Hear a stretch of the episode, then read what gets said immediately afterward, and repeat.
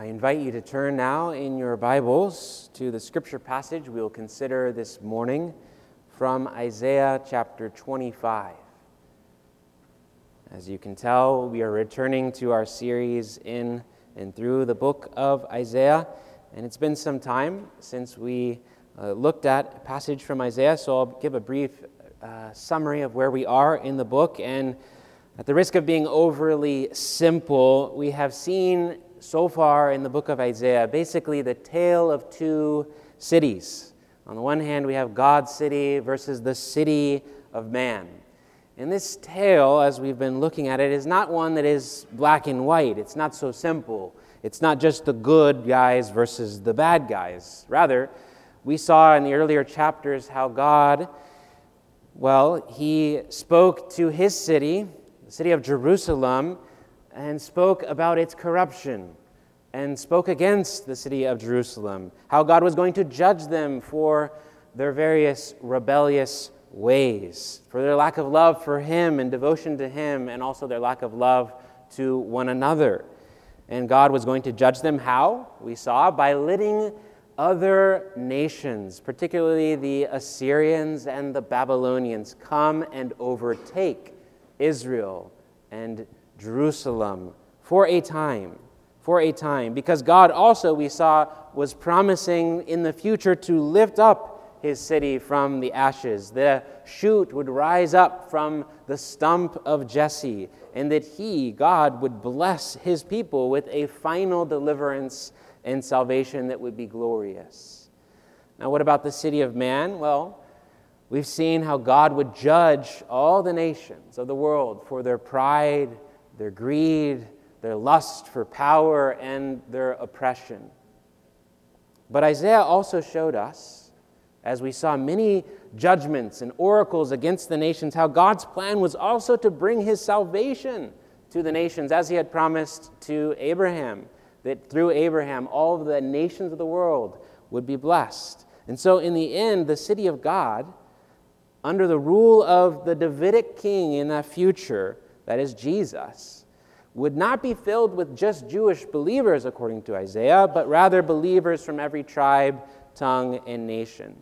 And so we found that all those who by faith and repentance joined God's city would be saved, whereas all those who in their stubborn pride stayed in the city of man would perish. And that leads us to our text this morning in Isaiah 25. We'll read the whole chapter here. Listen to the word of the Lord. O Lord, you are my God. I exalt you. I praise your name, for you have done wonderful things, plans formed of old, faithful and sure. For you have made the city a heap, the fortified city a ruin. The foreigner's palace is a city no more. It will never be rebuilt. Therefore, strong peoples will glorify you, cities of ruthless nations will fear you, for you have been a stronghold to the poor a stronghold to the needy in his distress, a shelter from the storm, and a shade from the heat. For the breath of the ruthless is like a storm against a wall, like heat in a dry place. You subdue the noise of the foreigners as heat by the shade of a cloud. So the song of the ruthless is put down. On this mountain, the Lord of hosts will make for all peoples a feast of rich food a feast of well aged wine, a rich food full of marrow, of aged wine well refined. And he will swallow up on this mountain the covering that is cast over all peoples, the veil that is spread over all nations. He will swallow up death forever. And the Lord God will wipe away tears from all faces and the reproach of his people. He will take away from all the earth, for the Lord has spoken. It will be said on that day, Behold, this is our God. We have waited for him that he might save us. This is the Lord. We have waited for him. Let us be glad and rejoice in his salvation. For the hand of the Lord will rest on this mountain, and Moab shall be trampled down in his place, as straw is trampled down in a dunghill. And he will spread out his hands in the midst of it, as a swimmer spreads out his hands out to swim but the Lord will lay low his pompous pride, together with the skill of his hands. In the high fortifications of his walls he will bring down, lay low, and cast to the ground to the dust. This is the word of the Lord. Thanks be to God. Let's pray and ask for his blessing. O Holy Spirit, you many years ago inspired, filled, and equipped your prophet Isaiah to pen these very words. And throughout the generations, you have preserved your word in faithfulness to bring it to us today. Lord, we ask that now you would open up our hearts and minds to receive your word into our hearts. May it cause a deep impression therein, giving us hope and faith in Christ our Lord who has given us the victory through his life, death, and resurrection. Lord, work upon our hearts through your word this morning, we pray and ask. In Jesus' name, amen. Well, as we all know, life is full of many challenges and trials from natural disasters that we see about on the news to personal trauma that some of us have experienced in life to the day to day problems that hit us unexpectedly right? Each day is filled with its problems that we uh, cannot predict or expect. And such problems that face us often are surmountable in the sense that we can climb and even crawl over them and, and press on. But there is one big problem that is before each and every one of us that we cannot climb or crawl around or get over. It is not surmountable. What is that problem? It is death. It is death. It is coming for all of us. In fact, every problem, every setback, every injustice that we face each day is a reminder that death is fast approaching, that death will open up its mouth and swallow us all. So, what can give us strength to press on and to face that great enemy, death? Well, we find the answer in our text this morning. If you belong to the Lord God by faith, He promises, He promises to swallow up death forever. And that promise strengthens us to face each and every trial, even death itself, with a living hope that lifts us up. As we consider this passage this morning and that hope that we cling to in Christ, we'll see three points. First, the Lord of victims. Second, the Lord of victory. And thirdly, the Lord of vengeance. First, the Lord of victims. You know, in these first five verses, Isaiah is reflecting upon this idea that even though the Lord's people in this world suffer great opposition at the hands of ruthless men, God sustains them through all trouble, and He will deliver them in the end from all evil, because He is the Lord of victims. He is near to those who suffer. Now, by that, I do not mean that the Lord is near to each and every poor and needy person in the world. That's not what I mean. That's not what Isaiah is saying here. This text, rather, is reminding us that true adherents of the biblical religion, true followers of Jesus Christ in this world, are often victims of strong and ruthless nations and the peoples of the world. God's people throughout the ages, when we consider this, have generally suffered at the hand of ruthless men and people with power all throughout the generations. And in Isaiah's day, this was true. God's people of Israel, they were a small nation oppressed often by their neighbors. The Israelites were victims. And therefore, we can say the Lord was a, the Lord of victims. He was their God. He was with them in and through that. Also, when we consider the early church, the Christian church was a small and oppressed people group, especially by the Roman Empire, who had all of the power and influence in their day and Christians for a time were great victims. Therefore, God is the Lord of victims here. Now, how does Isaiah respond to this reality, this great injustice of oppression that he and his people faced? Does he simply complain to God? Does he hate the Lord his God for allowing his people to suffer? in life? No. Look at verse 4. He praises the Lord God for being a stronghold to the poor, stronghold to the needy in his distress, a shelter from the storm, and a shade from the heat. He's able to praise God even in the midst of his suffering. You know, how? How did Isaiah come to such a place of being able to praise God even when he was going through a rough, difficult time of real oppression in the world? It's because of this. He knows that the Lord, his God, is the one who always sustains his people, who always bears up his people through suffering and will ultimately save them from all evil in the end. And that's why Isaiah begins this chapter here in the first opening verses by praising the Lord his God.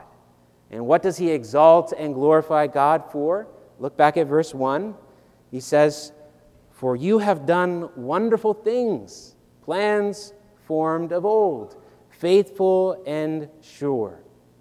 So, in the midst of difficult times, Isaiah is taking comfort in the Lord's plans for him. He knows that God is faithful. He knows that his plans are faithful and sure. And so the Lord of his victim people is the one who has planned the end from the very beginning. God knows the plans that he has for his people. Through all trouble, he plans to sustain them, to save them, and ultimately prosper them in glory in the end. We find that in his suffering, Isaiah here, he's able to lift up his head. He's not overly pulled down by his suffering because he knew to whom he belonged. He belonged to the Lord, the one who is near to his broken-hearted people and those who suffer, the needy and the weak in this world. This meant that even though his own life circumstances were frustratingly unfair, and unstable, that God was his stronghold and his shelter. And that applies to you as well, Christian. In your time of difficulty and stress, you belong to him who is your stronghold and your shelter, shade at your right hand. Isaiah belonged to the God who promised final deliverance, and so do we. this relates so much to us. Remember that our Lord Jesus, he never promises to us as his followers an easy life of bliss in this world.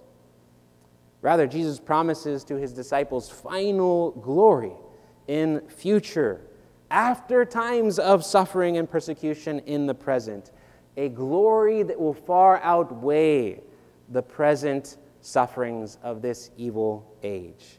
This is what Jesus said in his Sermon on the Mount. He said, Blessed are those who are persecuted for righteousness' sake, for theirs is the kingdom of heaven.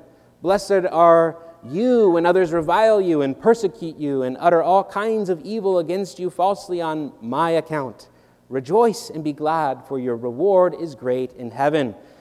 For so they persecuted the prophets who were before you. You see, Jesus promises us that in this life we will face sufferings of various kinds and even persecution for his name's sake but there is glory that is awaiting us to come when he returns. Now, as we consider that reality, does this mean that Christianity takes the side of everything that is weak, everything that is base, and everything that has failed in this world? Does this mean that the God of the Bible contradicts a strong life? Well, that's precisely the main critique that the atheist thinker Nietzsche laid at the feet of Christianity. This is what he said. Nietzsche said Christianity has taken the side of everything weak, base, failed.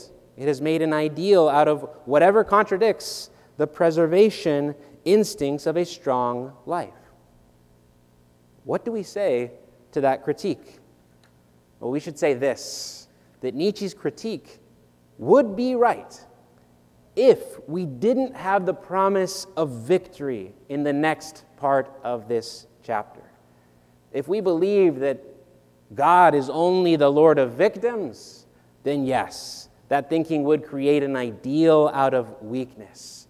A mere Lord of victims would not inspire anyone to persevere with strength through trials.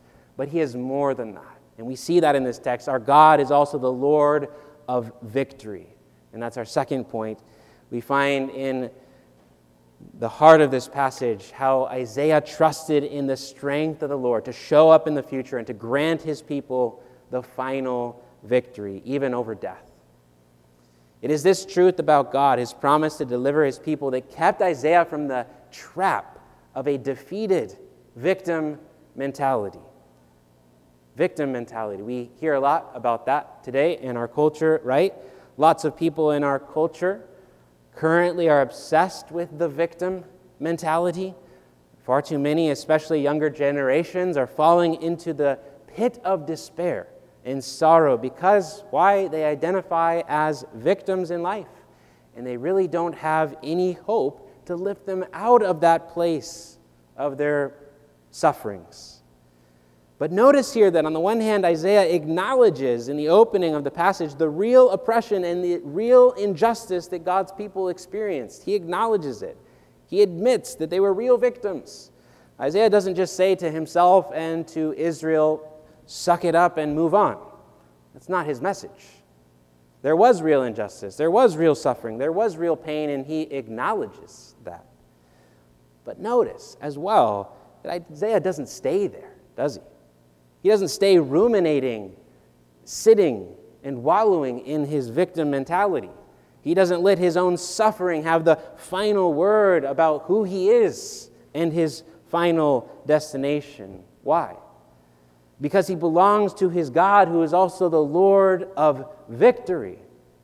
My friends, do you go to that hope in your distress and your problems and your own particular sufferings? Each of us have our own experiences of sorrows. Do you go to that hope that you belong to the Lord of victory, victory even over sin and death itself? Now, how do you keep your head above water when life is pulling you down in so many ways with the weight of your burdens, your obligations, and sufferings? Look, I, like Isaiah here, Christians should not deny the suffering that we face in this world. We do, in fact, swim in a sea of injustice because humans are sinners. There is all kinds of evil in the world. And if you deny suffering and weakness and try just to overpower every obstacle by your own stubborn pride and acting as if it doesn't exist, that can only get you so far. That is not a permanent solution to overcome and persevere through sufferings in this world. Because in this sea of evil, there is always a bigger fish, right? Swallowing up the smaller fish. The show Yellowstone, we hear this reality expressed where this phrase comes out there are sharks and minnows in this world. And if you don't know which one you are, you ain't a shark. That's how this world functions.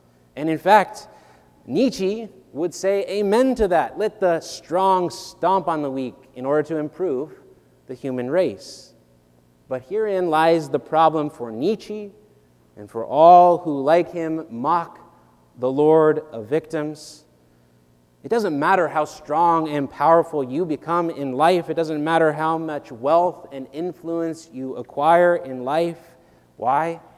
Because there is, as Isaiah says, a covering that hangs over the head of the human race, a weighted blanket that we cannot escape from, the covering of death, the veil of mortality no matter how much humans try, they have not and will never be able to beat death on their own.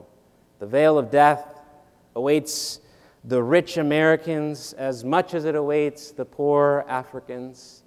As strong Nietzsche wanted to be in life, think of this he was not strong enough to beat death. Nietzsche himself, during his last years, he lost his ability to care for himself. He was admitted into a psychiatric hospital where his mind devolved into a profound dementia. And at the age of 44, Nietzsche died alone in loneliness in the Swiss Alps from pneumonia. Nietzsche became the very thing that he despised a weak, lonely, depressed man. And like all others, Nietzsche fell as well under the covering of death and his remains today are now buried in Germany. He could not beat death, and neither can you. You see, death is that big fish that will swallow us all up. No one can escape the megalodon, the great shark, death. Before death, all, all are minnows. Doesn't matter how powerful, strong you are in this world, all are minnows. So denying or ignoring suffering, like Nietzsche tried to do, just being a strong man, is not a solution. It can only get you so far until you face death. So, what hope do we have? Like Isaiah, the hope is this that we belong to the Lord of victory. You see, in contrast with Nietzsche, who fell into his despair because of his weakness, the inherent weakness that is in all of us, Isaiah was able to persevere through his weakness. Why? Because Isaiah's grit, his strength, his fortitude did not come from himself, but it came from the Lord who promises to swallow up death forever. You see, our hope, our hope in God, does not make us weaker. That's what Nietzsche's critique was. He said a Christian faith makes people weak. No, it's the opposite. Hope in God, the God of the victory over death, makes us stronger. It gives us the strength to persevere through trials of various kinds in life with that hope that we belong to the one who will swallow up death forever. Now, what does that mean, that promise? It means, briefly, that God will get the victory over death for his people, so that death will no longer hang over them. God was promising to destroy death, right? But how? What does Isaiah say? What's the word? What's the verb? By doing what? By swallowing up death. Think of that. Think about that. When you swallow water or medicine or food, what are you doing? You're taking that thing into your body into yourself. You see, God here is promising to take death into himself in order to destroy death. It's like he is saying, I will take the death sentence of poison to save my people from it. I will throw myself onto the grenade and die in order to save my people from death. I will take the punishment of death in order to give my people life. This was the promise of hope that Isaiah was clinging to. And it gave him strength to lift up his head and press on, knowing that he belonged to the one who would deliver his people. But was Isaiah right in this hope? Was this a empty hope? Can God really swallow up death forever? That is a serious question. Yes, Isaiah was right. How do we know he was right? How do we know that his hope was not empty? How do we know that God really does have the power to swallow up death forever? Jesus of Nazareth proved it for us. How? First, Jesus died. And then on the third day, he rose again from the dead. He beat death. Jesus is the Lord our God. He is the one promised about here in this passage who came to swallow up death for us. On the cross, Jesus took the death sentence that we deserve into his body. Think of this on the tree where he suffered in our place, the punishment for our sins. And when it looked like death had swallowed up Jesus, the Lord of life, his disciples, what did they do? They wrapped his body in linens. On that day, the veil of death covered the lifeless body of the Lord our God in human flesh. It looked as if God had failed to keep his promise that we find here in Isaiah. It looked as if he was not the Lord of victory, but in fact the Lord of failure. That's what it appeared to be, even to his disciples who did not fully understand at that time. They did not fully see what God's plan was, his plan that he had from the beginning. God's plan all along was to destroy death from the inside out victory over death would be an inside job. The Puritan John Owen brilliantly summarizes God's plan all along, saying this that God planned the death of death in the death of Christ. Now, how does that make sense? How did Jesus put to death death by dying? How did that work? Well, it only makes sense when we realize what power death has over each and every one of us. Why must we all die? Why is there a covering of death over you and over me that the, both the rich and the poor cannot escape, no matter how strong or wise you become in life? Why? Well, the answer is our sin, your sin, and the justice of God. Because from the very beginning, humanity has sinned against its Creator. We deserve the punishment of death. That's what the Bible clearly says. The wages of sin is death. God told Adam in the beginning, when you eat of that fruit, if you do, you will surely die. And so, what power does death have over us? It is the power of God's justice, the power of God's law. How can we escape from the justice of God, which demands our death? Well, the only solution is found here in this text, in this promise that God would swallow up death. We see that in God, in taking on our human flesh in the person of Jesus, he paid that full price of God's justice in our place when he took the sentence of death into his body, swallowing it up and dying in our place, suffering what we deserve in order to free us, deliver us, and give us more as well.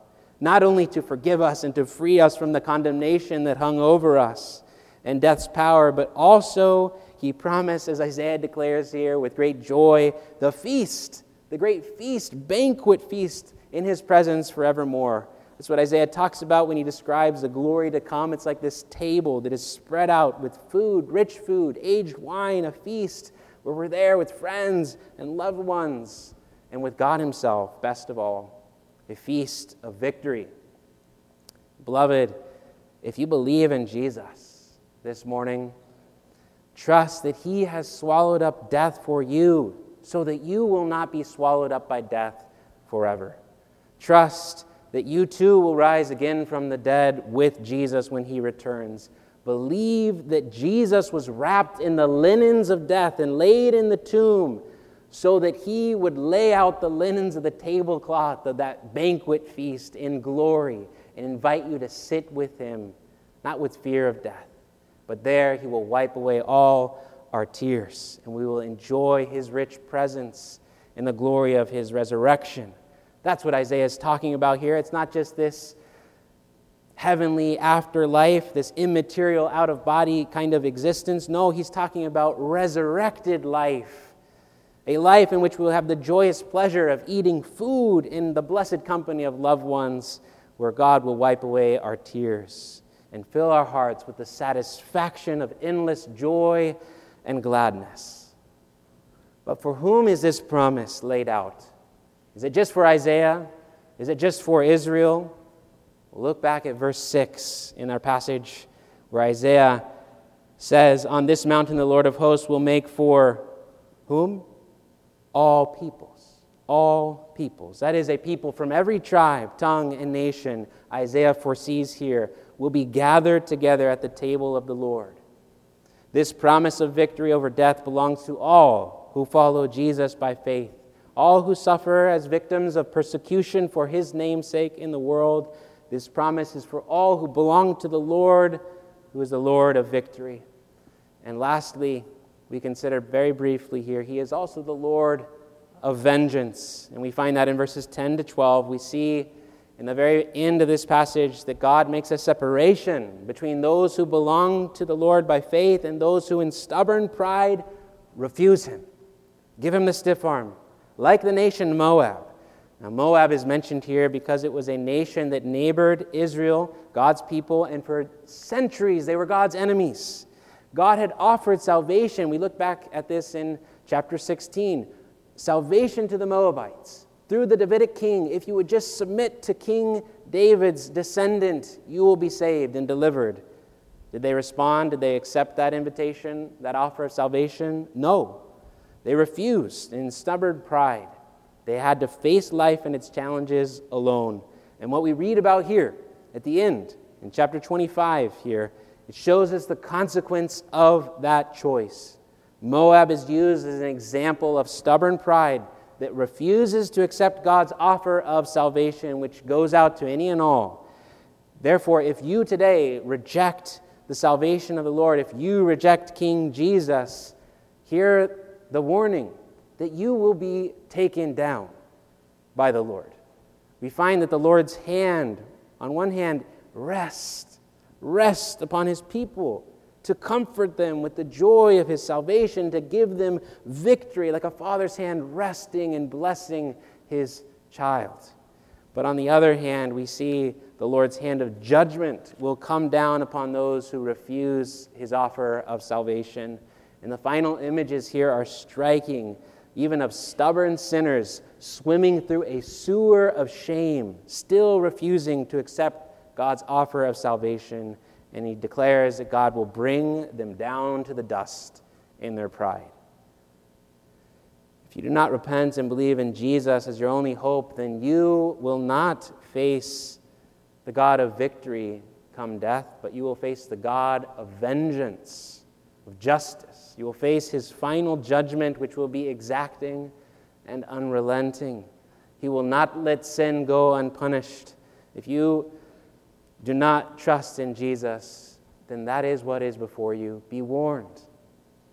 But beloved of the Lord, if you believe in Jesus, trust, trust that He has already swallowed up the power of death for you. If you believe in Jesus, death has lost its sting and its power is no longer over you. And hear what Jesus says to us He says, I am the resurrection and the life. Whoever believes in me, though he die, yet he shall live. Do you believe this? Is what Jesus asks us. Hear his question Do you believe he is the resurrection and the life, that He has the power over death. Christians, even though we will die like everyone else, death will not hold us down forever because you belong to Him who is the resurrection and the life. Trust in Him and by faith in Jesus, have that hope that will instill strength in you to persevere through your trials, knowing that you belong to the Lord of victory, who will even give you victory over death itself. Amen. Let's pray. Father God, we thank you for this glorious passage in Isaiah chapter 25. And we could spend many moons here considering all the truths and all the promises that are found therein, even the warnings as well. But Lord, we thank you for this time together to meditate on your word. And we ask that the truths that we have so found in your passage that you, O Spirit, would impress them upon our hearts as seeds pressed into the soil of the earth. And Lord, we ask not only that, but that you, O Spirit, would give the increase to that seed, that you might produce faith, and faith that produces hope in us, to give us the strength to press on, knowing that we belong to Him who is the resurrection and the life, who is coming back again to judge the living and the dead, who is coming back to prepare for us that feast of glory. We thank you. In Jesus' name, amen. Loved ones, let's uh, stand and respect.